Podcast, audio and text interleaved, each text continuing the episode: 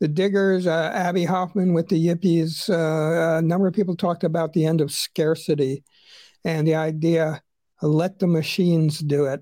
That uh, that uh, cybernetics, that uh, technology could replace alienating labor, and that um, as human beings we should reap the rewards of all that. To have a super partying, uh, psychedelic, uh, liberatory uh, experience uh, in life.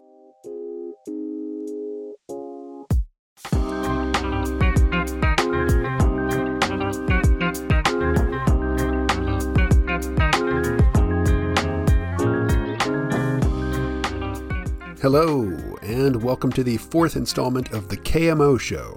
I'm your host, KMO, and in this episode of the podcast, I have a conversation that I recorded a couple of weeks ago with Ken Goffman, better known as RU Sirius? And it just so happens that today I have been granted access to Bard, which is Google's answer to Microsoft and OpenAI's what are they calling it? Bing slash Sydney, which is basically a large language model, which, you know, some people call an AI. And you can ask it questions. Uh, you can ask it to generate text. So I asked it compare Mondo 2000 magazine with Wired magazine. And this is what Bard said.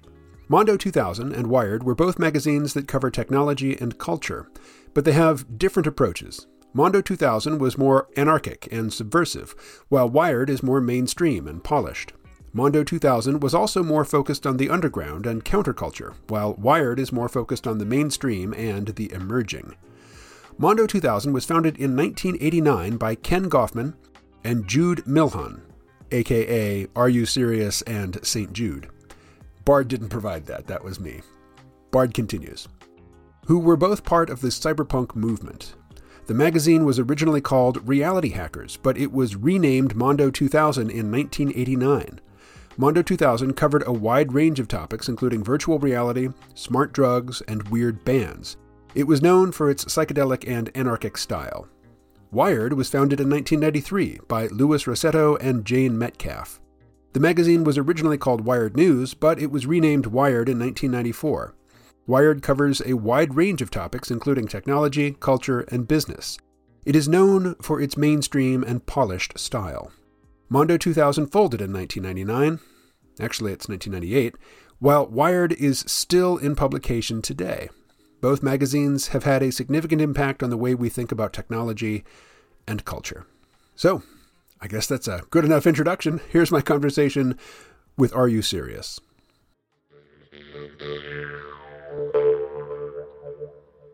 I am KMO. We're recording for the KMO show, and I'm here with RU Sirius? Hello. Hi, how are you doing? I'm doing well. Yeah. Uh, this is our second conversation. Our first was a few years ago, and it was for a live radio show, and uh, I don't remember what we talked about, and that show is not archived. Yeah, I think um, I was uh, drawing attention to a particular song called President Mussolini Makes the Planes Run on Time.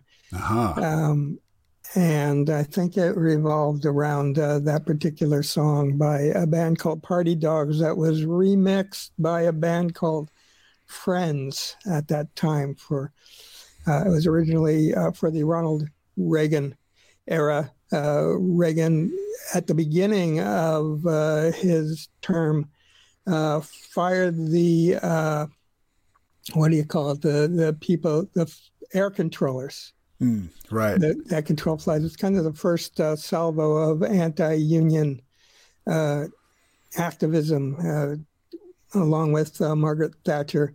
Uh, so I wrote a song called "President Mussolini Makes the Planes Run on Time," uh, that reflected on his attitude towards air controls, which is a now an issue again with the trains.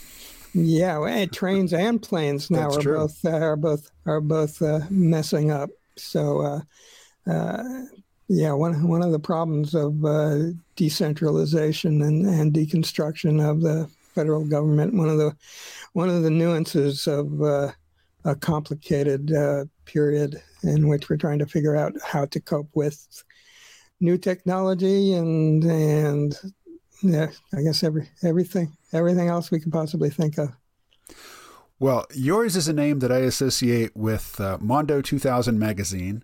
Yeah. And the early, early days of the World Wide Web, and even before yeah. the web, you know, the, the various incarnations of the internet that um, that preceded the World Wide Web, like uh, Usenet and um, Internet Relay Chat and things like that. Um, well. And, and what? The well. Oh, the well, the whole Earth electronic link. Yes. Oh, that was my, that was the place. I, I think I started there in 1990, actually. Although St. Jude, who uh, the only woman in the original Hackers book by Stephen Levy, uh, was trying to get me uh, into uh, social networks. What did we call them back then? Bulletin boards. Uh, yeah. even, even, back before that, in the in the late 1980s. She also dragged me to a rave in the late 1980s. Who knew there would be raves? It was all gay at that time in San Francisco, uh, as far as I know. Anyway. Wow. Uh, as I say, I, I remember your work uh, largely from the 1990s. And when I was in Japan in the early 90s, like 93, 94, I remember I had with me a copy of the book. Uh, I have have it up here on Amazon. Mondo 2000, A User's Guide to the New Edge, Cyberpunk, Virtual Reality, Wetware, Designer Aphrodisiacs, Artificial Life, Techno Erotic Paganism, and, and then there's not room for the full title. So I don't know. Don't know what came after that. That was published in 1992. Yes. Yeah. I, as I, I mean, I recall uh, being on tour for it in 1993, but I guess it was officially in 1992. Sure. Yeah, as uh, as I was in tour on tour in uh, New York City, I learned that uh, we're going to be featured in a Time magazine cover story that year. So it was kind of a the uh, the the last glory moment of uh, Mondo 2000, really 19, 1993. It did it did peter on for a few more years after that. Um, yeah.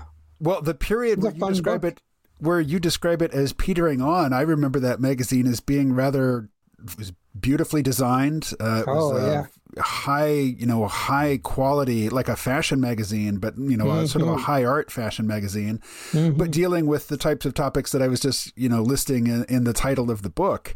Yeah. Um, so you know, I, I, think about authors like Bruce Sterling and uh, Terence McKenna, and um, gosh, who else from that period? John um, Shirley, Rudy Rucker. Right. Yes. Yes. Uh, Timothy Leary was a regular writer for us. Yeah, there there are so many uh, people who, whose names might not be as well known or might not have been as well known then. Mark Dery uh, used to write wonderful columns for us. Uh, very widely uh, known and respected writer today. Um, God, who can remember?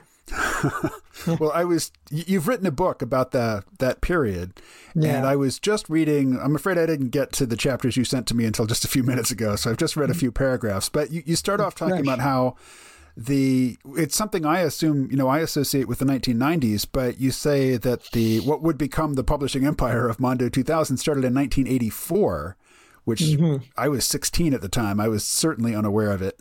Uh, but then you say, really, this all this all flowed out of the 1960s. Mm-hmm.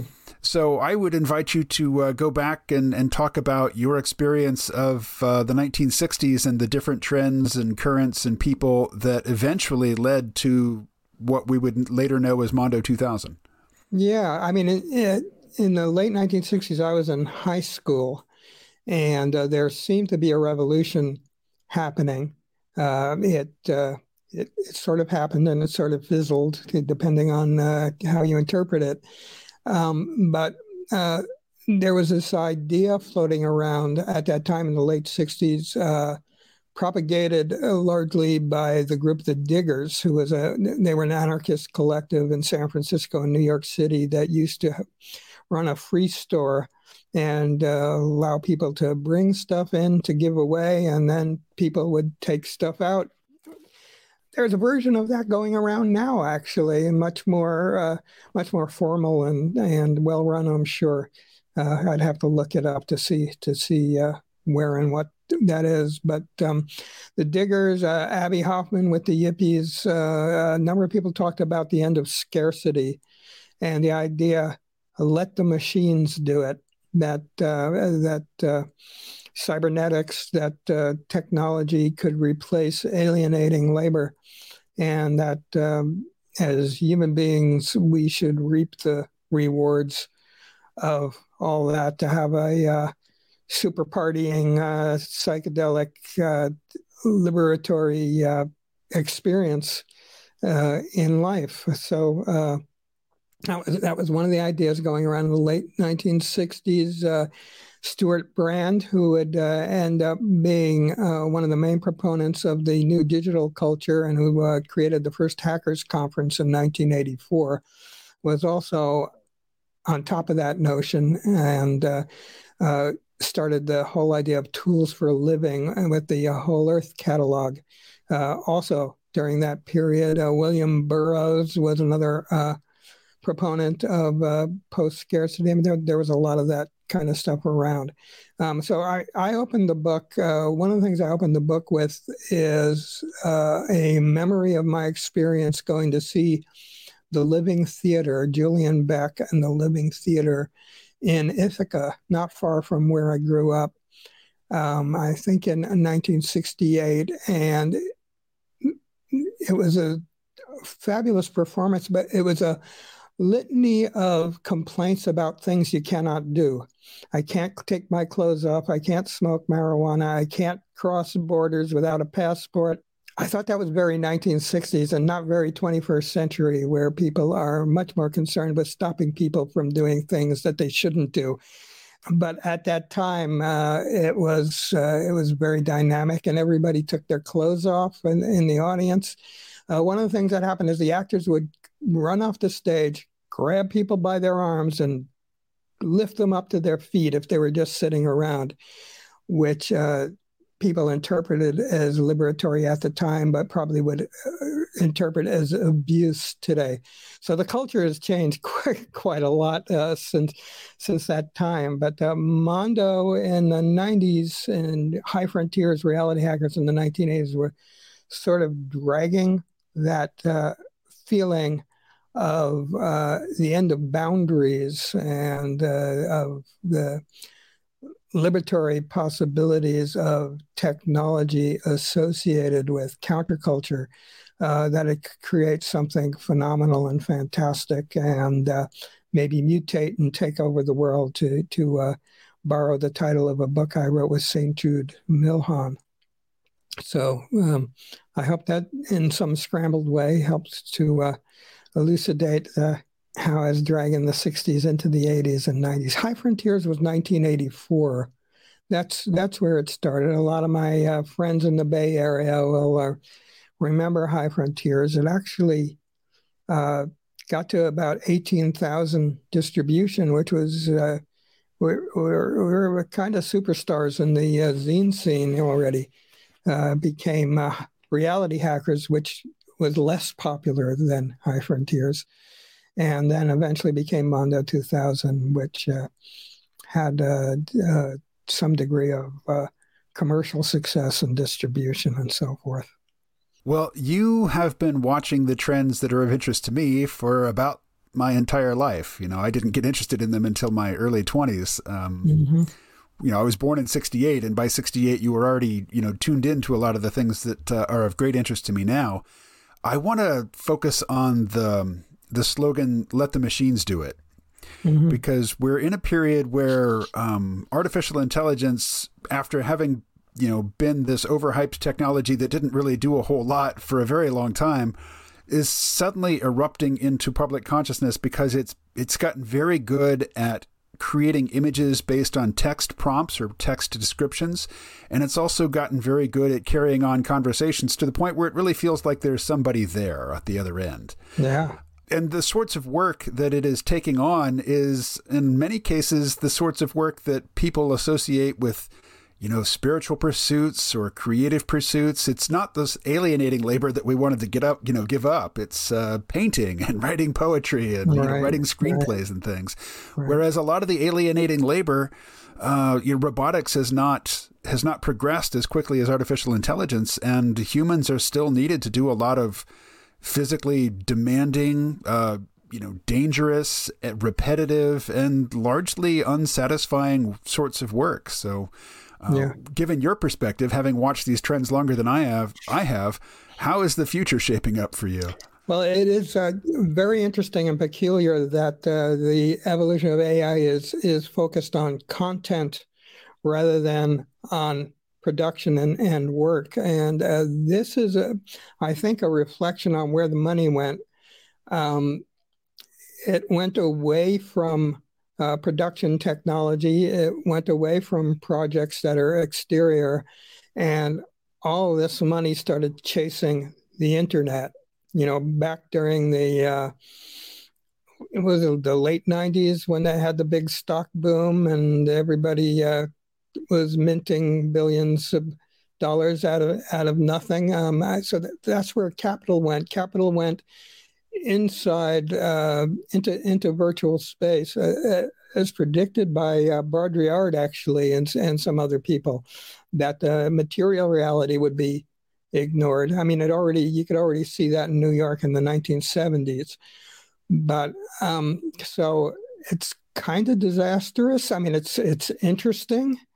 Um, the uh, the recent thing with the uh, chatbot uh, developed by Microsoft, where it became very emo. Uh, it became an angry, sad, weepy, uh, abused feeling chatbot, chatbot, which I think is so interesting because what, what the bot must have been doing is scraping uh, from online how humans think. And what emerged was this self pitying uh, angry, angry bot who uh, wanted to be wanted to be a real boy, just like uh, just like uh, Zuckerberg. Um, so yeah, I mean, all, all, that's strange and fascinating and kind of fun, but also, uh, uh, I mean, I would say it's the wrong direction for saving human beings and bringing about uh, the kind of culture and uh, kind of uh, economic reality that uh, we would want to uh, exist in. But I mean, it's possibly too late. So at least we get to play with the AIs and the uh, shards of a declining country and a declining civilization and a declining species. Sorry. yeah, that's that's my uplifting mom- message for the moment. But don't stop trying. Absolutely, don't stop trying. And uh, I'm I'm somebody who had uh, I allowed myself to get too focused on you know tales of impending doom for too long, mm. and um, I'm possibly I've swung too far in the other direction, but I, I, don't have any use whatsoever for pessimistic talk anymore, and I don't really have any use for, um, you know, antinatalism or uh, misanthropic talk, talking about how humans are a plague on the planet. I'm I'm just not interested in any of that stuff. That's yeah, no, I never I never went for the anti the anti human talk for sure. Yeah, uh, and I think that the uh, cyber culture of the '90s, uh, technoculture of the '90s. Uh, the uh, counterculture of the 60s and 70s was largely pro-human. I mean, there's there's always a uh, it's kind of bipolar. Mondo was bipolar. Mondo was kind of a shift between uh, sort of uh, nihilistic, uh, uh, what's the word I'm looking for, dystopian views and extremely utopian, uh, optimistic views. And I mean, we had that right from the beginning, and it continued throughout. I mean, in our first issue, uh, the cyberpunk issue of Mondo 2000, which was mostly hailed and also critiqued from the left for being uh, this kind of upbeat uh, uh, utopian techno uh, magazine. I mean, at the same time, we also had an interview with John Shirley in a pull quote in which he says that you know wires are stuck in the pleasure center of your brain and you just chuckle and while they're vivisecting you and reel out a length of your intestines. So, I mean, Mondo was, you know, the cyberpunk. Cyberpunk was fairly dark. Um, cyber culture was in some ways fairly bright. Um, and, and, there were those two wavering uh, things going on all at the same time. And I, I, I was still there, uh, you know, projecting both the, uh, the, the light and the dark uh, today. Parker in the chat writes, I remember buying a copy of Mondo 2000 in 1992 or 1993. Magazines showed a whole different world for me. This was around the same time I bought the premiere issue of Wired magazine. And I'll just share my own personal uh, history. Uh, I was in Japan when the first issue of Wired came out. I saw it on a um, you know a shelf in a bookstore. I picked it up and I bought it.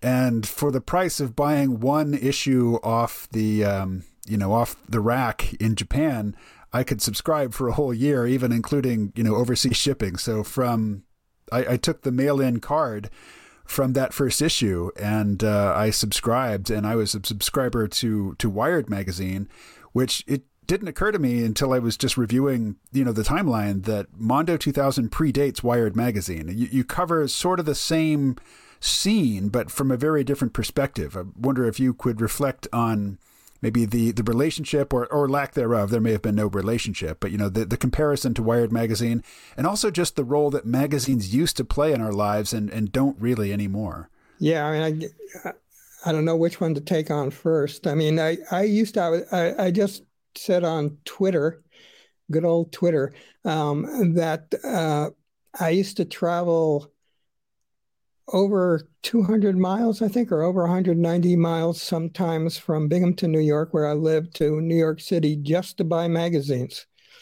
I would go to the East Village. I would buy Punk magazine. I would buy all these uh, magazines. And there were pretty good magazine racks in Binghamton, but there were a few things like Punk and New York Rocker and stuff like that that I craved. So, I mean, magazines were were central to to life. You could go to uh, you could go to the 7-Eleven and buy High Times and the National Lampoon and Creem magazine. In the 1970s, you had a, a pretty vivid reflection of uh, counterculture attitudes and, and tropes that uh, now uh, we just throw away on the internet that we don't even have time to to look at it. We we just uh, repeat the titles on Twitter, but never read them now. You know, um, but the, at the time, magazines were super important. Uh, Mondo Mondo preceded Wired. Uh, I mean, there there were two different types of relationships to Wired. One was a public relationship in which uh, we ridiculed them as the monkeys, a, a, corporate clone of Mondo 2000 made safe for, uh, you know, the the hoi polloi and for advertisers and so forth. And then there was the other level at which uh, uh, they had been showing us their mock up of what they were going to do. And we were chatting with them, and it was all kind of uh, buddy buddy. And I mean, there was my personal feeling that it was pretty good, uh, but also that it was definitely uh, too corporate friendly for for my uh, taste. I remember uh, there was uh, some huge corporate online thing going on at that time. I can't even remember what it was, but the the cover of Wired magazine had to ask if this company sucked or not. And then they had to ask if Newt Gingrich was a friend or an enemy. Uh, my my attitude was not good towards uh, Newt Gingrich. Um, so I mean, there was this distinction between Mondo sort of being left libertarian, left anarchist, and Wired being right libertarian and, and right anarchist. Uh, and there was an underlying.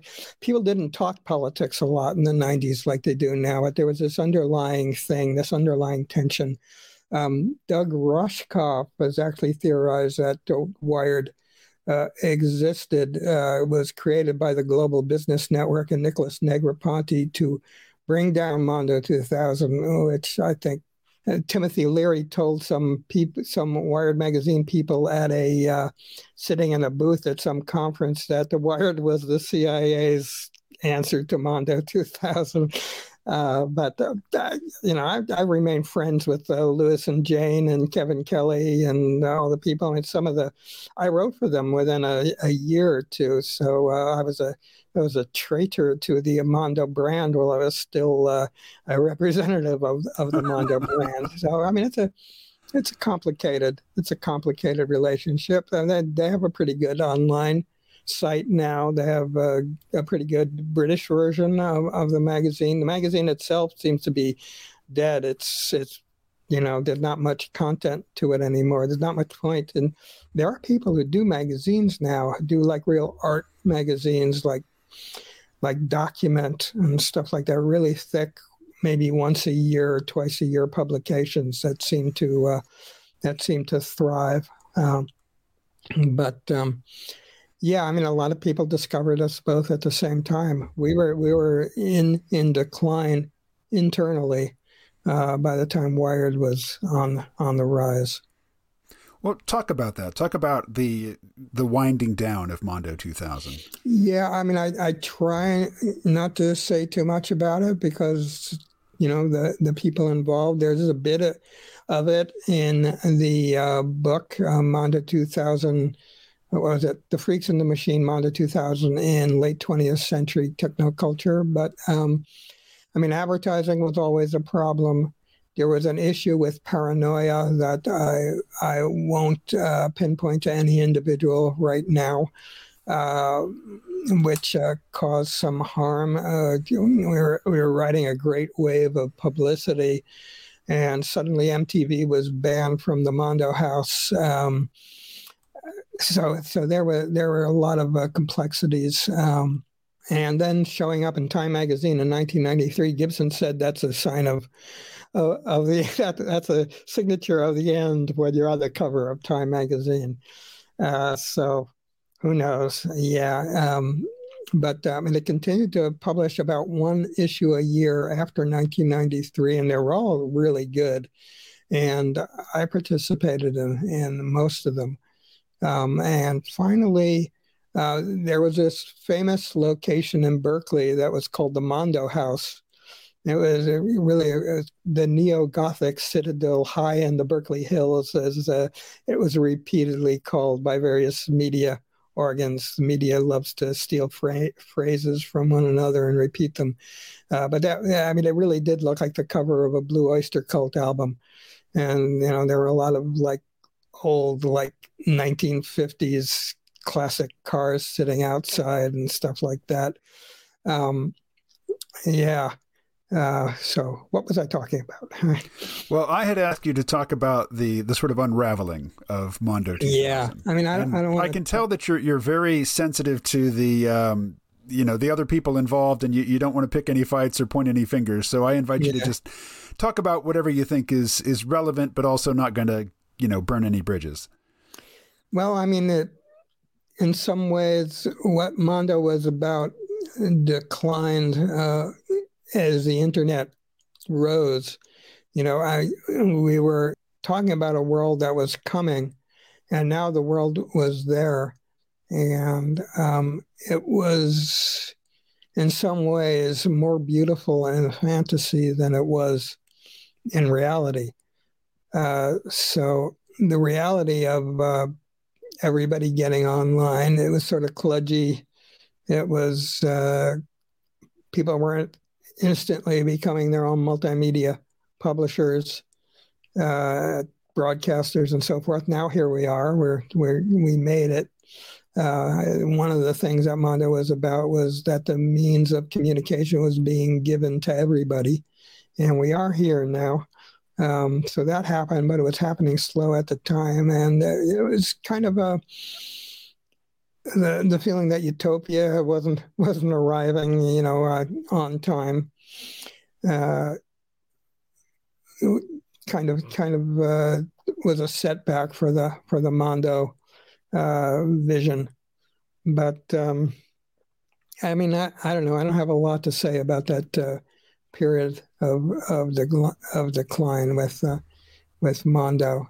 It was I, I, wrote a bunch of books. I I did the Cyberpunk Handbook with St. Jude, and how to mutate and take over the world with St. Jude, which uh, started out as a project to tell uh, people to uh, create a game that would end up being published with hackers uh, telling people how to take over the world by hacking. Um, and the other aspect of it was was uh, mutate, and transhumanists were going to tell us how to mutate. Uh, but nobody knew how to do any of those things. So it ended up being sort of a self satire by myself and St. Jude, uh, which uh, was the book was really loved by a handful of postmodern academics, but otherwise uh, sort of died a uh, poorly distributed death. It was also designed wrong. I mean, that period after Mondo was a uh, period of difficulty for me personally, which makes it weird to to talk about. Uh, you know, I had a recording contract with Trent Reznor's Nothing Records, and a record that wasn't re- released, and uh, there are all these kind of bitter bitter things that uh, aren't really particularly relevant to people right now. Although I will say that uh, I have a, a, great Mondo Vanilli project called I'm Against NFTs, uh, which will be online on March 20th uh, of this year and will be a uh, a virtual reality created by Genimo, some friends of ours from Great Britain. So, uh, yeah, and I had a, mu- a music project that uh, didn't didn't end up going forward in the way that it should have, thanks to contractual complications and, and I guess Reznor not completely understanding the album "I Owe You, Babe." So how's that for adding some confusion to the narrative? well, let's let's jump ahead out of the '90s and into the uh, first decade of this century. Uh, I started podcasting in 2006, and I think you probably started pretty early as well. Uh, what was what's the story of your podcasting career from the aughts? Yeah, I can't remember the exact dates, but I had the RU Sirius show and NeoFiles, um, and we had a lot of great great guests. We had a, a crew of three people who would uh, we would talk to each other about issues, and uh, then we would uh, get our, our guests on. Um, and I mean, it was tremendous. It was pretty popular, and it was tremendously fun. Um, who did we have on there? We had Richard Hell. We had the uh, director, uh, Richard Hell from Richard Hell and the Voidoids, early New York punk rocker. Uh, we had the director who did Slackers, Richard Richard Linklater. Uh, I don't know. We had so many great people on there, and uh, we would talk in a very loose-lipped way about culture and politics in ways that uh, would probably get it canceled today. I would guess. You know, uh, uh, that's that's another part of that's another thing I, t- I try to avoid evade to the degree that I can the hypersensitivity of, of the moment. I'm a great uh, supporter of the idea that there is a thing that we could call social justice and and that it does relate to race and gender and so forth and then at the same time uh, wanting to slap be, be you know, tr- want to transition into Tipper Gore and slap warning signs on the foreheads of comedians is not my idea of liberation. And uh, I'm already wishing I hadn't said that. So that's the environment that we're in today. You know, if you look at the 19, so if you look at the 1950s, uh, uh-huh. The the style of dress, the music that was popular is distinctly different from the 1960s, and then there's right. a clear evolution into the 70s, and then the 80s has its own its own vibe, and it seems like the 90s is sort of the last decade that really has a distinctive flavor. Like mm-hmm. the uh, the aughts and the teens and now the 20s, we seem kind of culturally stagnant, even though you know technology has changed a lot about how we relate to one another uh, it, it, just doesn't seem like the the last couple of decades have that same sort of unique character. What what do you make of that?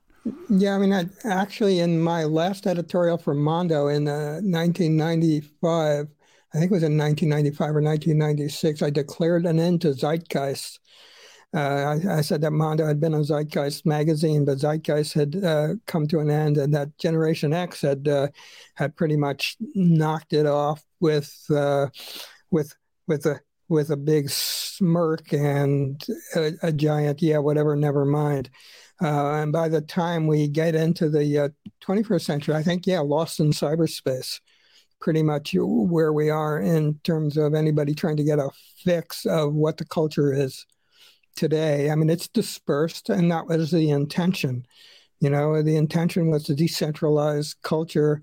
Uh, to we called uh, High Frontiers and then Reality Hackers and then Mondo 2000 the be ribbon letter bomb to the core address of consensus reality.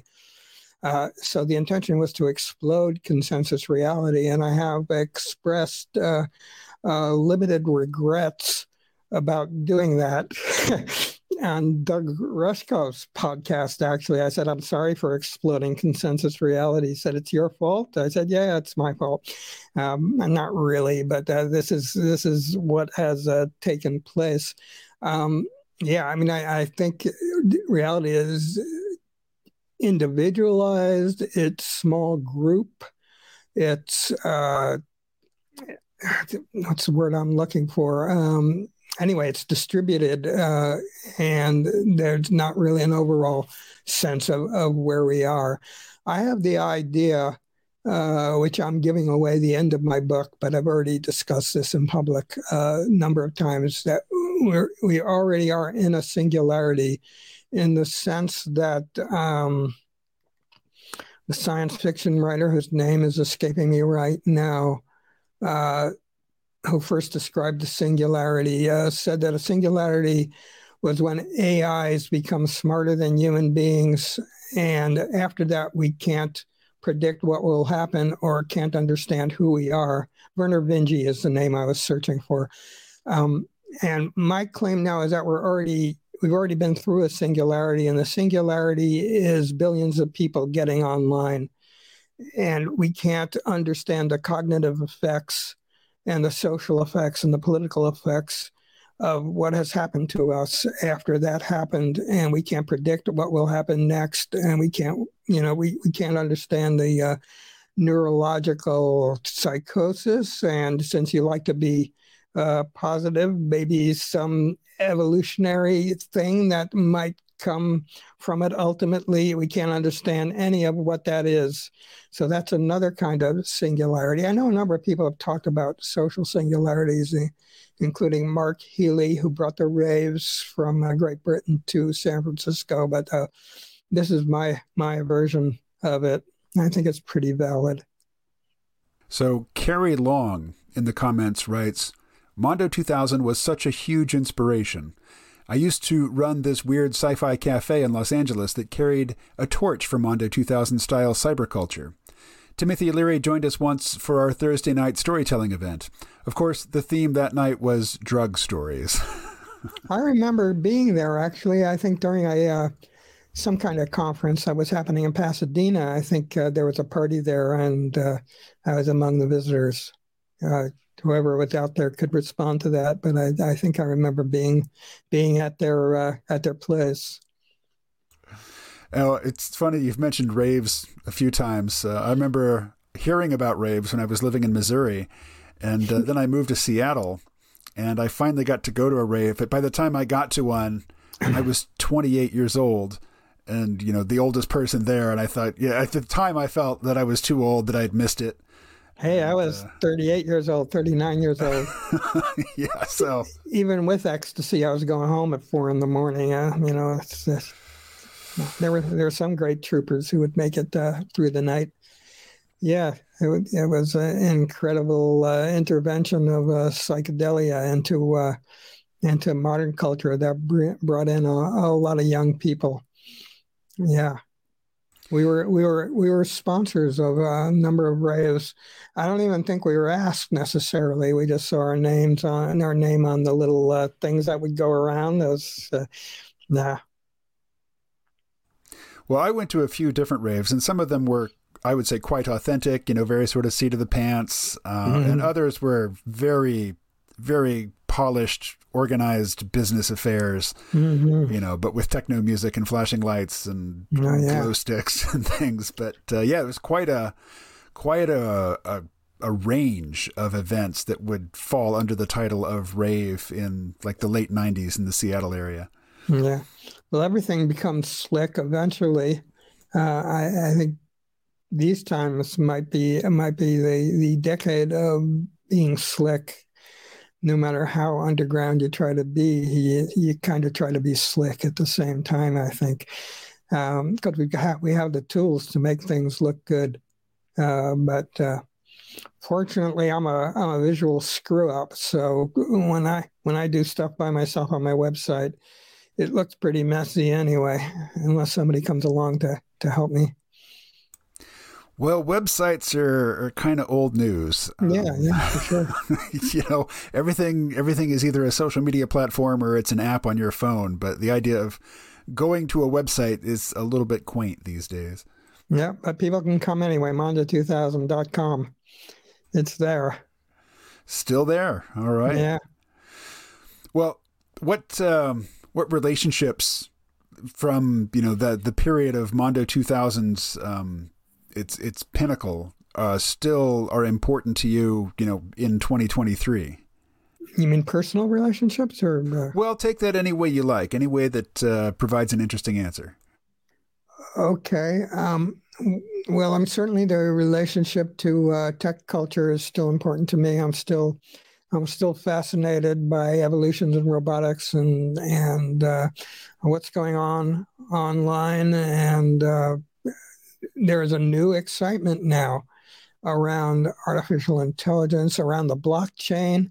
Uh, our senior editor, St. Jude, was one of the people who introduced cypherpunk to the world. She named the cypherpunks, uh, you know, the, the, first people to uh, develop uh, what's the word I'm looking for? Um, cryptography. Cryptography. Yeah. Well, they weren't the first people to develop cryptography, but uh, to to develop crypto uh, cash and and stuff like that.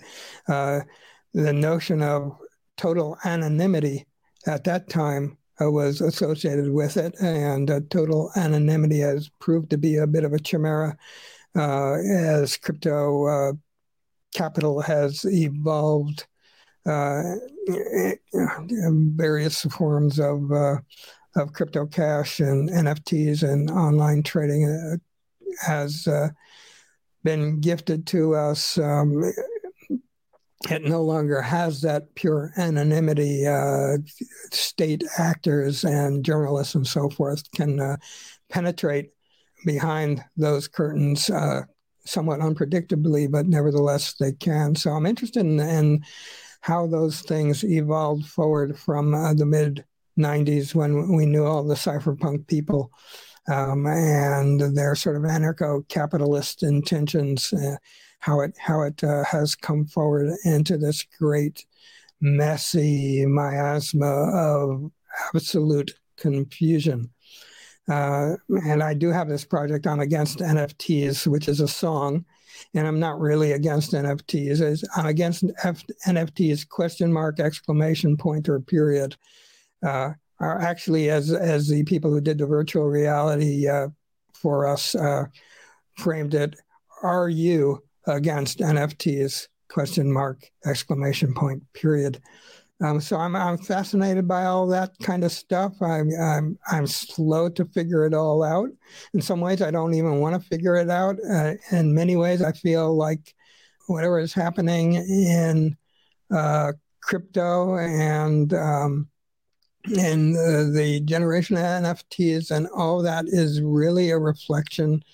It is very similar to what happened when uh, in 2008 the online economy, uh, the financialization of capitalism nearly crashed the entire world economy. I, I think it's, it's, still that same kind of fascination uh, with uh, peculiar forms of valuation uh, that was predicted all the way back to uh, Marcel Duchamp uh, throwing out a urinal in an art gallery.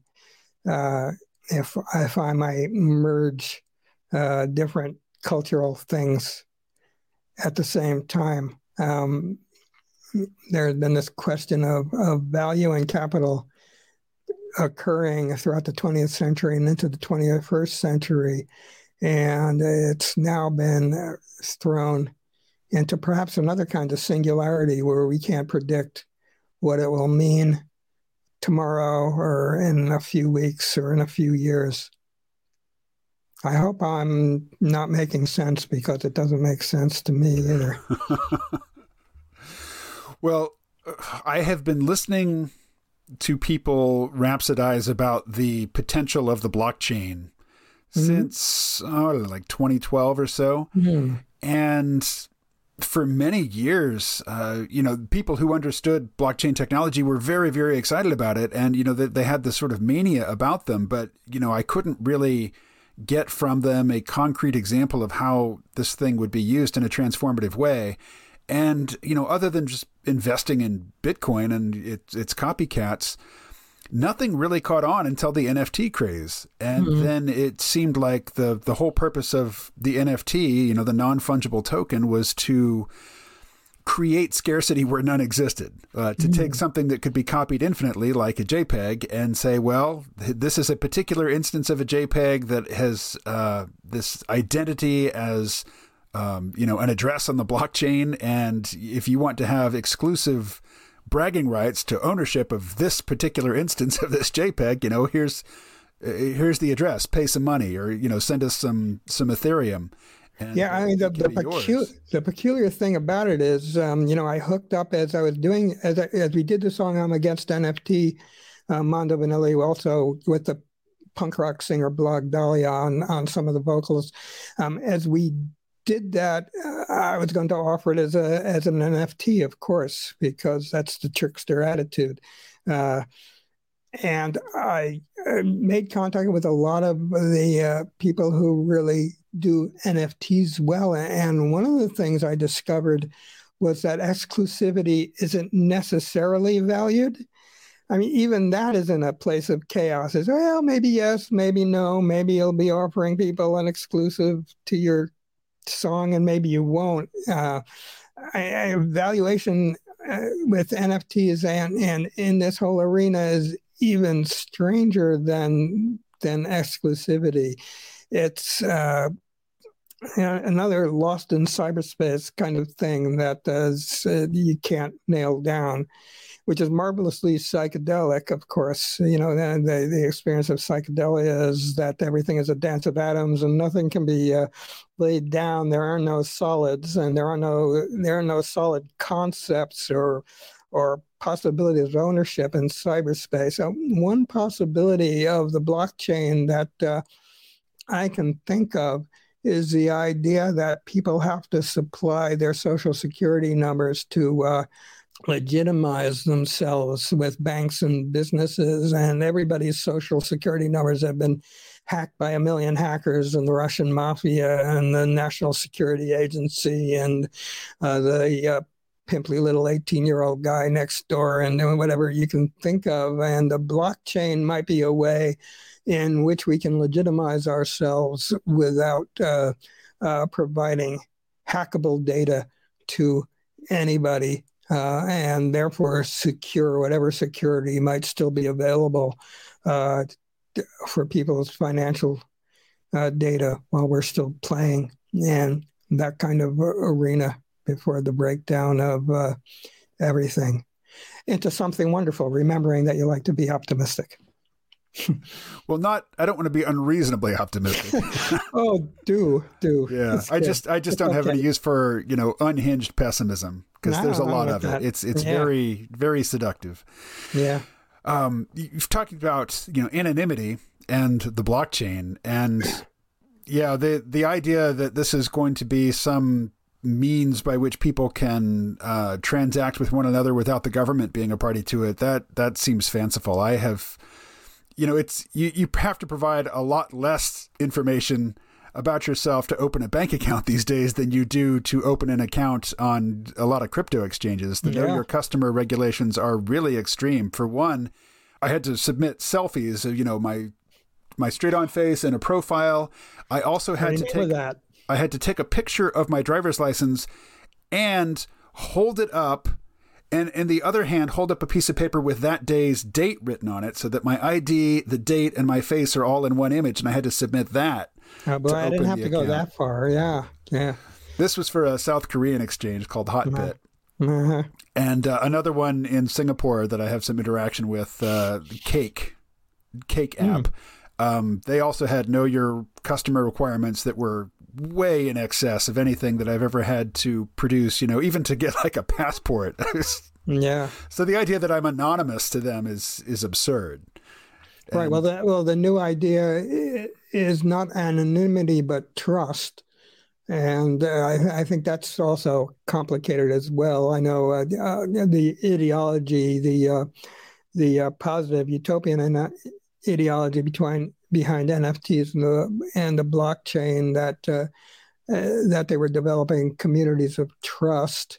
I mean, uh, this whole leaning on technology. I mean, Doug Rushkoff has really started to question it completely, and that you know your community of trust should be probably just in the flesh.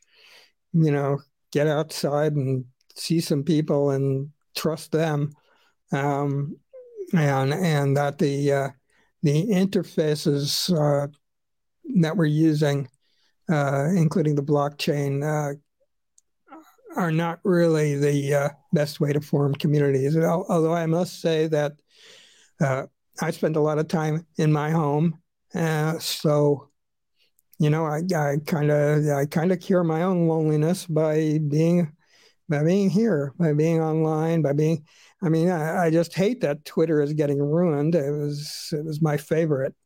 I'm still there. Come and see me. 2000 underline Mondo.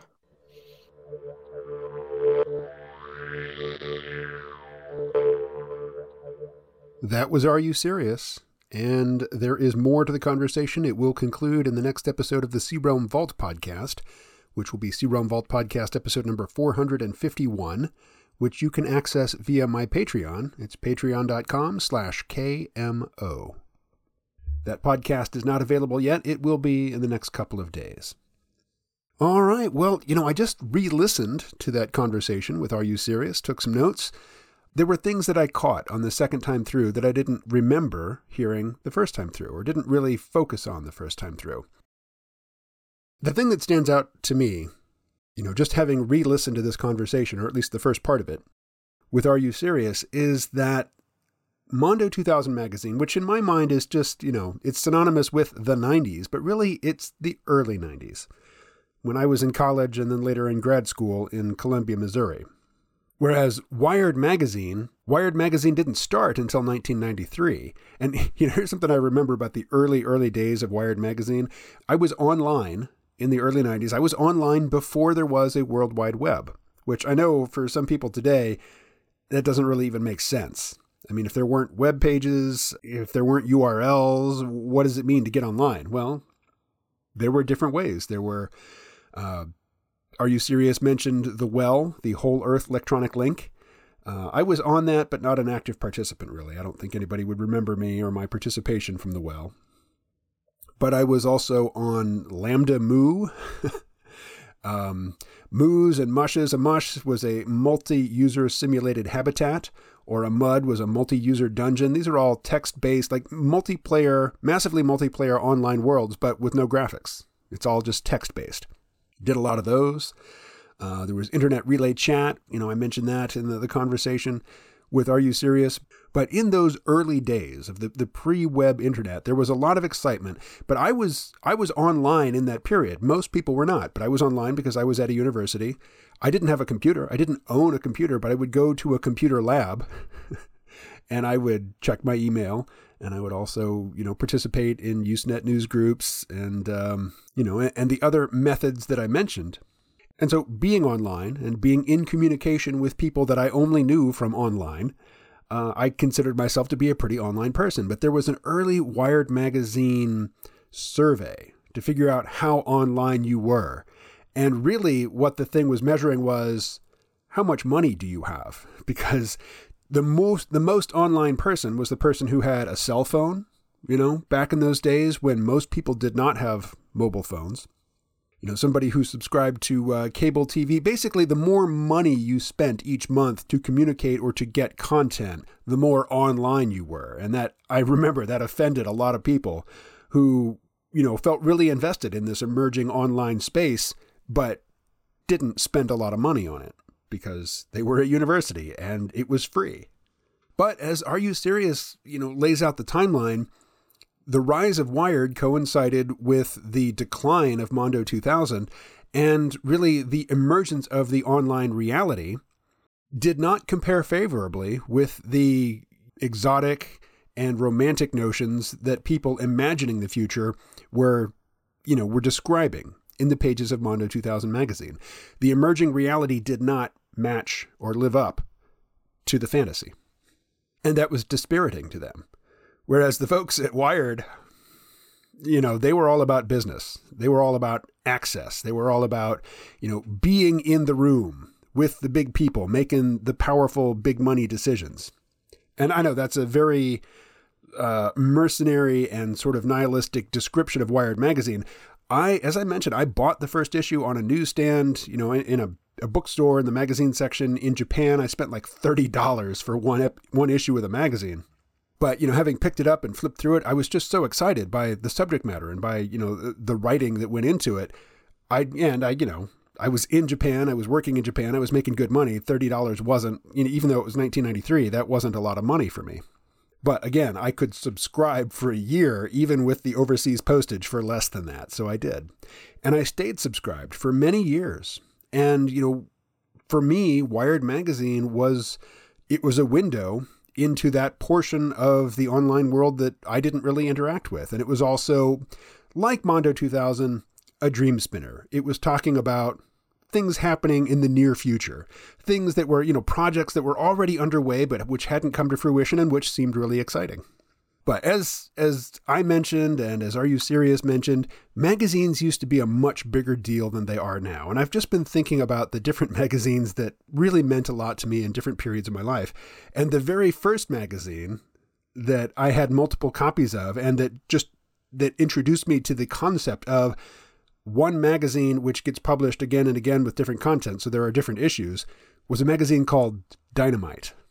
And it was made for elementary school children, and I got it at school. You know, we used to have these uh, these book ordering opportunities at school, and you could get magazines and posters and things like that. And I always got Dynamite magazine. I remember having multiple copies of them, and I remember being, you know, a little kid, and like guests would come to our house, and without saying what I was doing and without mentioning it, I would just go and get three or four copies of Dynamite magazine and come and just like sit on the couch and read one and have the others sitting out just to show off. Look, I have multiple copies, multiple issues of a magazine. I thought that was pretty cool. Uh, later, like in the 80s, the magazines that meant a lot to me, well, the the two biggest probably were Heavy Metal magazine, which is not a music magazine; it was uh, comics. You know, it was the basis of the animated movie Heavy Metal and the various incarnations of it that came after. None of which were as good as the you know the first one from what was it eighty two, I think. And then Marvel Comics, they had a line of creator owned comics. You know, like Spider Man or Iron Man or you know any of the the famous Marvel characters, they're not owned by any one creator. They're owned by the corporation. And they pay different people to come in and write and illustrate stories with these characters, but the people doing the writing, they don't own the characters. But you know, those same writers did have their own projects, their own ideas, you know, their own characters, their own stories. And they didn't really have the opportunity to publish those stories until Epic Comics, the you know the line, the sort of branched like specialty line of comics from Marvel Comics came out, and there was also uh, a big glossy magazine, very much like Heavy Metal, that had a lot of adult themed, uh, lavishly illustrated stories in it, and that was called Epic Magazine. And Heavy Metal and Epic were epic to me. They really uh, they they fueled my dreams. They fueled my artistic ambitions. And then also in the 80s, um, magazines that meant a lot to me were like fitness magazines, uh, Muscle and Fitness, Flex, things like this. Uh, the the Joe Weider line of, of magazines and bodybuilding products, and the you know the bodybuilding lifestyle of the the late '80s. I was into it. Of course, even before any of that, I guess around the same time that I was into Dynamite magazine, uh, I learned of such things as Playboy magazine and Penthouse magazine. And in the 70s and the 80s, you know, particularly the early 80s, that was pornography. I mean, yeah, there was uh, like in the mid 80s and afterwards, you, you did have porn videos on VHS but I didn't have a VHS player. And even, you know, even when I got one, it was in the living room of my mother's house. I couldn't really watch porn there.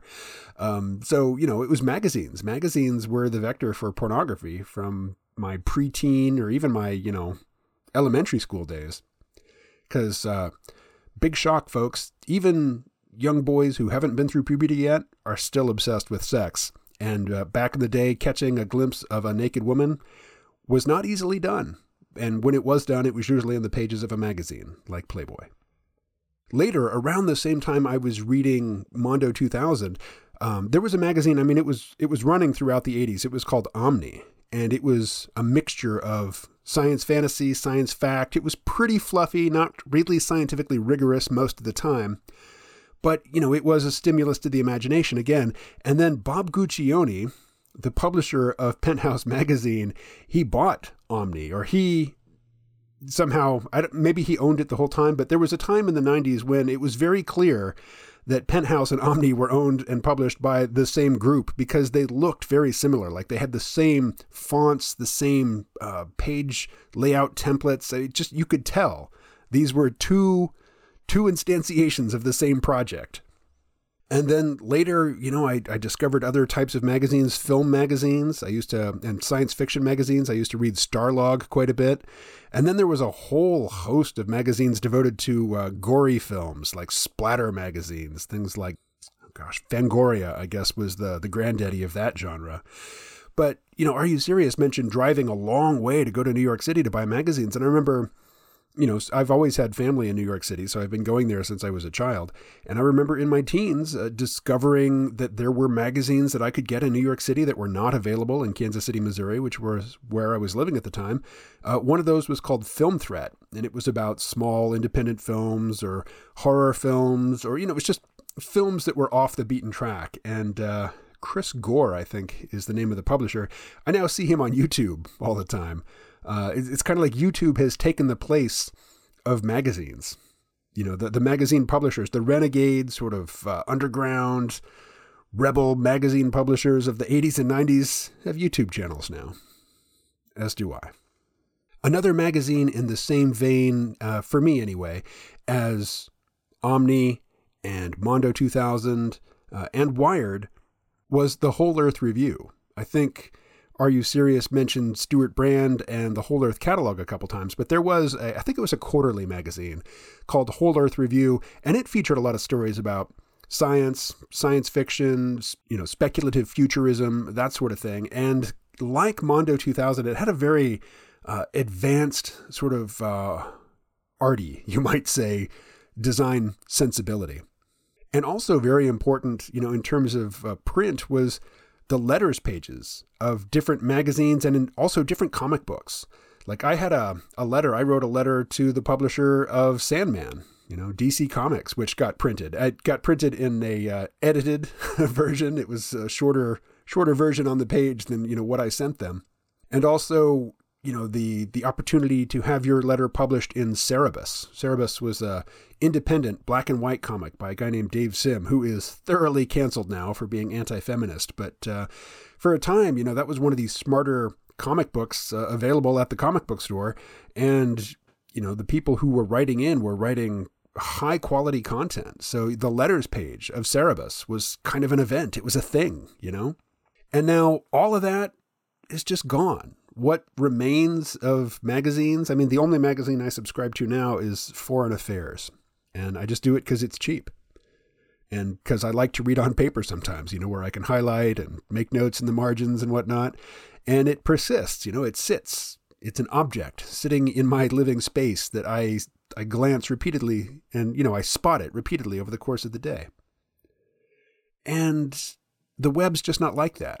You know, the web's in my phone and it's always with me and it's you know it's expansive and everything you want is there pretty much but it's not it's not a replacement for magazines and you know i know magazines still exist You might have one in view right now, but they don't occupy the same space in our heads, in our imaginations, in our lives, you know, in our social interactions that they used to. And I miss them. All right, now back to Bard. Uh, Bard's a funny name for me for this thing because, uh, you know, the early days of podcasts for me, the the defining show, like the light in the darkness, was the Psychedelic Salon podcast, and you know, the light within the light was Terence McKenna, somebody who I had encountered in the pages of uh, Mondo 2000 magazine in the 90s. But Terence is uh, often referred to as the Bard, and Bard is the name of Google's uh, large language model, you know, interface for search.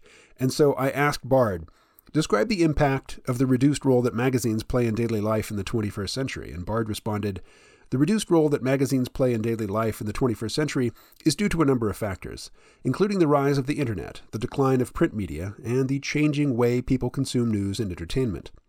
The internet has made it possible for humans to access information from a variety of sources, including magazines, newspapers, and websites. This has led to a decline in the number of people who read magazines on a regular basis. The decline of print media has also contributed to the reduced role of magazines. Newspapers and magazines are facing increasing competition from online sources, and many publications have been forced to reduce their print runs or even shut down altogether. The changing way people consume news and entertainment has also had an impact on the role of magazines. People are increasingly getting their news and entertainment from social media, streaming services, and other online sources. This has made it more difficult for magazines to compete for attention. Despite these challenges, magazines continue to play an important role in daily life. They provide in depth coverage of topics that are not always covered by other media outlets. They also offer a unique perspective on the world that can be both entertaining and informative. And then, of course, you got to do a vanity search, right? So I asked Bard, What do you know about the C Realm podcast? And it's funny because it gave me three paragraphs. First paragraph The C Realm podcast is a weekly, interview based program featuring discussions on topics ranging from a possible technological singularity to entheogenic exploration, the relocalization of community and agriculture, and the competing narratives by which we define ourselves and navigate our world. It is hosted by KMO, who has been podcasting since 2006. I laugh because I'm pretty sure I wrote that. I think Bard just went out into the internet, and the first thing it found is something that I wrote. Second paragraph is much shorter. The podcast has been praised for its in depth interviews and its wide range of topics. It has also been criticized for its length and its sometimes esoteric content. That's odd. I didn't write that. I don't know where that comes from. I guess it comes from awarenessproject.org slash podcasts, which is one of only two sources listed here. The other one being podcasts.apple.com slash us slash podcast slash crealm. So criticized for its length. That's interesting. The podcast has always been about an hour, sometimes a little more, sometimes a little less, you know, maybe as long as 90 minutes, but I guess those criticisms came before Joe Rogan, where the, uh, you know, three and a half, four hour podcast became quite mainstream. And then the third and final paragraph the C Realm podcast is a valuable resource for anyone interested in exploring the intersection of technology, culture, and the human condition. It is a podcast that will make you think, and it is a podcast that will challenge you. Now, that's obviously very uh, complimentary, and I didn't write it. I don't recognize it. I'm guessing that came from a listener. So, whoever wrote that, thank you. and thank you to Bard for bringing it to my attention. All right, I'm going to leave it there. Uh, as always, if you have feedback, I guess the best way to get it to me is to either go to um, patreon.com slash KMO and find the entry for this episode. It will always be free. It will not be paywalled. You don't have to support me on Patreon to access it, but you can leave a message there. All of these podcasts also get put up on YouTube, and in fact, more people access them via YouTube than they do via all the podcast platforms combined. So, finding this episode on YouTube and commenting there might be the way to go. I used to give out my email and encourage people to write to me there. My email inbox is so full of junk now, it's really easy for me to miss important emails. So, yeah, that's not the way to go anymore. Probably YouTube. YouTube's going to be your best bet. All right. As I mentioned, the conversation with Ken Goffman, aka RU Sirius, will continue on the next episode of the C Realm Vault podcast. and we start to get into uh, culture war clashes there. RU Sirius lives in California. You know, he's been a part of the hippie scene since the 60s. He's definitely, you know, not a Republican by any stretch. And even people who can kind of hang with uh, old school Republicans are, you know, they're just allergic to Trump. And so I've noticed that, you know, when I'm talking to certain people, they'll throw out really, you know, kind of hyperbolic criticisms of Donald Trump as a sort of test to see if you are, you know, simpatico with them on a, a cultural, you know, cultural or ideological level. And I'm not. I didn't vote for the guy. I don't like to listen to him. Uh, I find his personality, you know, odious. But I don't think he's the devil. I don't think he's Hitler. I don't think he's, you know, any sort of authoritarian. And in fact, in terms of his policies, I like the fact that he didn't start a lot of new wars. Or any. I think we dodged a bullet in 2016. Anyway, if that sets you off, you know how to contact me. All right, I'm out. Thanks for listening. Talk to you again in one week's time. Stay well.